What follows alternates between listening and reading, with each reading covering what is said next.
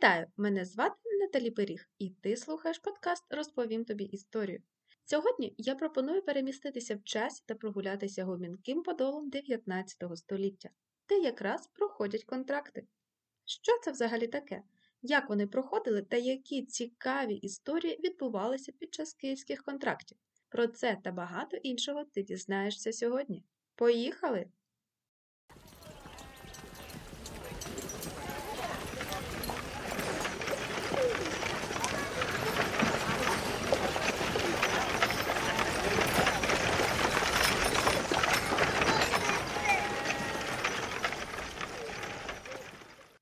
Приблизно такий гамір стояв на контрактових ярмарках в Києві. А почалося все с одного указа. Контракты, которые по введенному до сего времени обыкновению держались в Дубне, признали мы за благо по выгоде и удобности внутренней торговли перевести в Киев. Такий указ імператора Павла Першого вийшов в тисяча сімсот дев'яносто сьомому, після того, як місто Дубно, що на Волині, увійшло до складу Російської імперії і опинилося на кордоні з іншою державою. До цього моменту в Києві вже існували хрещенські ярмарки, тож можна сказати, що контракти прийшли їм на заміну. Власне, сама назва «контрактовий ярмарок» і пояснює те, що відбувалося в ті дні. Люди їхали звідусіль, аби укласти вигідний контракт, і не тільки торговий. Багато хто примудрявся вдало видати заміж свою дочку або сестру. Зазвичай ярмарки починалися п'ятнадцятого січня, якраз під час хрещенських морозів, бо в той час снігу випадало дуже багато, та й морози були сильніші, ніж зараз. А враховуючи той факт, що асфальтованих доріг ще не існувало, добратися до Києва по снігу було набагато легше. Для цього кінні екіпажі ставили на спеціальні полози, які називалися гринджолами.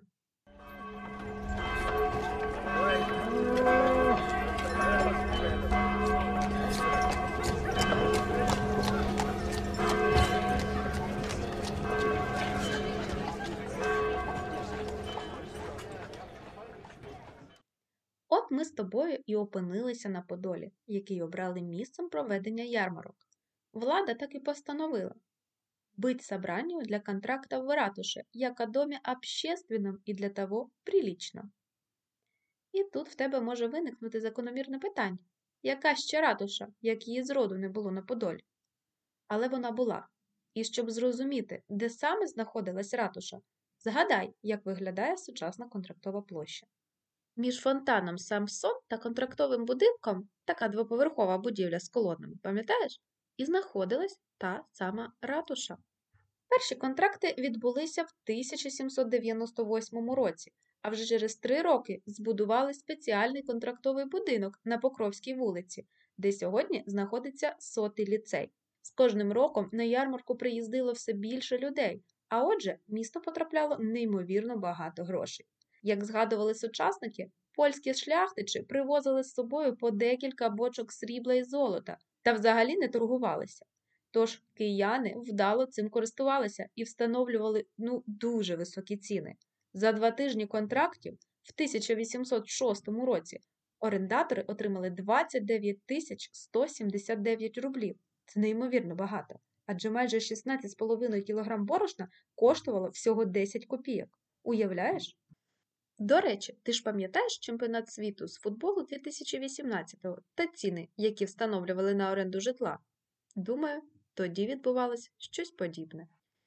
Князь Долгорукий, побувавши в Києві, згадував: «Все знают, что такое контракты.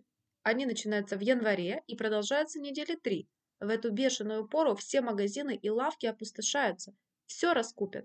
Поляки наезжают кучами отовсюду для своих продаж, разменов, аренд и откупов.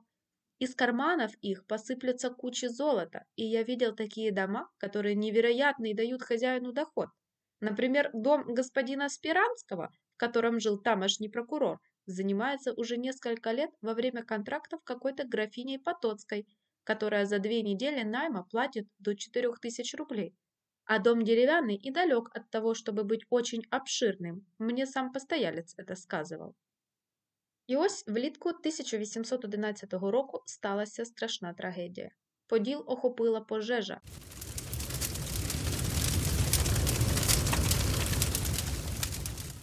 Вона знищила контрактовий будинок, а разом із ним майже все нижнє місто. Тож міському архітектору Андрію Міленському довелося відбудовувати Поділ за проєктом Вільяма Гесте. Разом з іншими будівлями був побудований і новий контрактовий будинок, той, що сьогодні знаходиться на вулиці Межигірська, один. Саме його ти можеш побачити, гуляючи по контрактовій площі.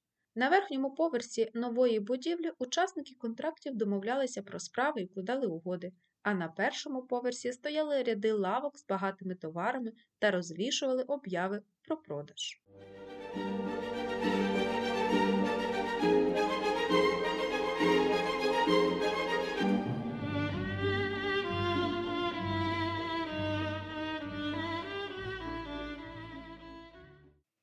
Вдень в контрактовому домі заключали торгові угоди, а ввечері влаштовували бали, маскаради та концерти. Аби розважити гостей міста, запрошували найкращих, тож на афішах можна було побачити ім'я Ференца Ліста, скрипаля Генрика Венявського та співачки Анджеліни Каталані. Ресторани, трактири та кав'ярні теж не відставали і запрошували до себе гостей. А через те, що відвідувачів було багато, за такими місцями постійно вела нагляд поліція. І не дарма, адже під час контрактів траплялося багато крадіжок. То єнотову шубу у вірменського купця вкрадуть, то шовкову матерію. Звичайно, що тут траплялись і історії кохання. У тисяча вісімсот сорок сьомому році Ференц Ліст планував провести в Києві три концерти. Але шалений успіх затримав його, і тієї зими піаніст дав цілих вісімнадцять концертів, останній з яких якраз і був в контрактовому домі. Виступ планувався благодійним, а отже всі присутні вносили пожертви. Найбільшу суму, цілих сто рублів, внесла молода, красива та багата дворянка Кароліна Вітгенштейн. Вона була одружена та мала доньку, але її шлюб був невдалим, тож вони з чоловіком жили окремо. Ференц Ліст одразу звернув увагу на гарну благодійницю і вже невдовзі поїхав до її маєтку з гостиною, де залишився на цілий тиждень. Цього часу було достатньо, аби вони зрозуміли, що жити один без одного більше не можуть. Але зі шлюбу потрібно було щось робити. Тож Кароліна попросила про розлучення в самого імператора Миколи Першого, але він відмовив. Сила кохання була настільки сильною, що жінка відмовилася від маєтка, від тридцяти тисяч кріпосних та разом з дочкою поїхала до міста Веймар, аби бути поруч з коханим. Ференц та Кароліна прожили разом більше десяти років. Він писав музику, а вона писала на релігійну тематику, адже була ревносною католичкою. В тисяча вісімсот шістдесятому році пара навіть потрапила на аудієнцію до папи Римського, який визнав шлюб із князем Вінгерштейном недійсним.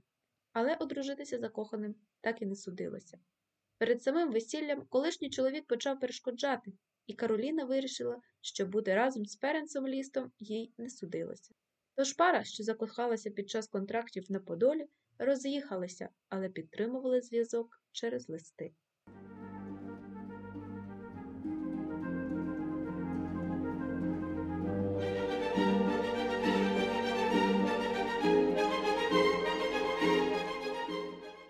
тисяча вісімсот сорокових контрактових операцій ставало все менше, але таке явище, як ярмарок, нікуди не поділося.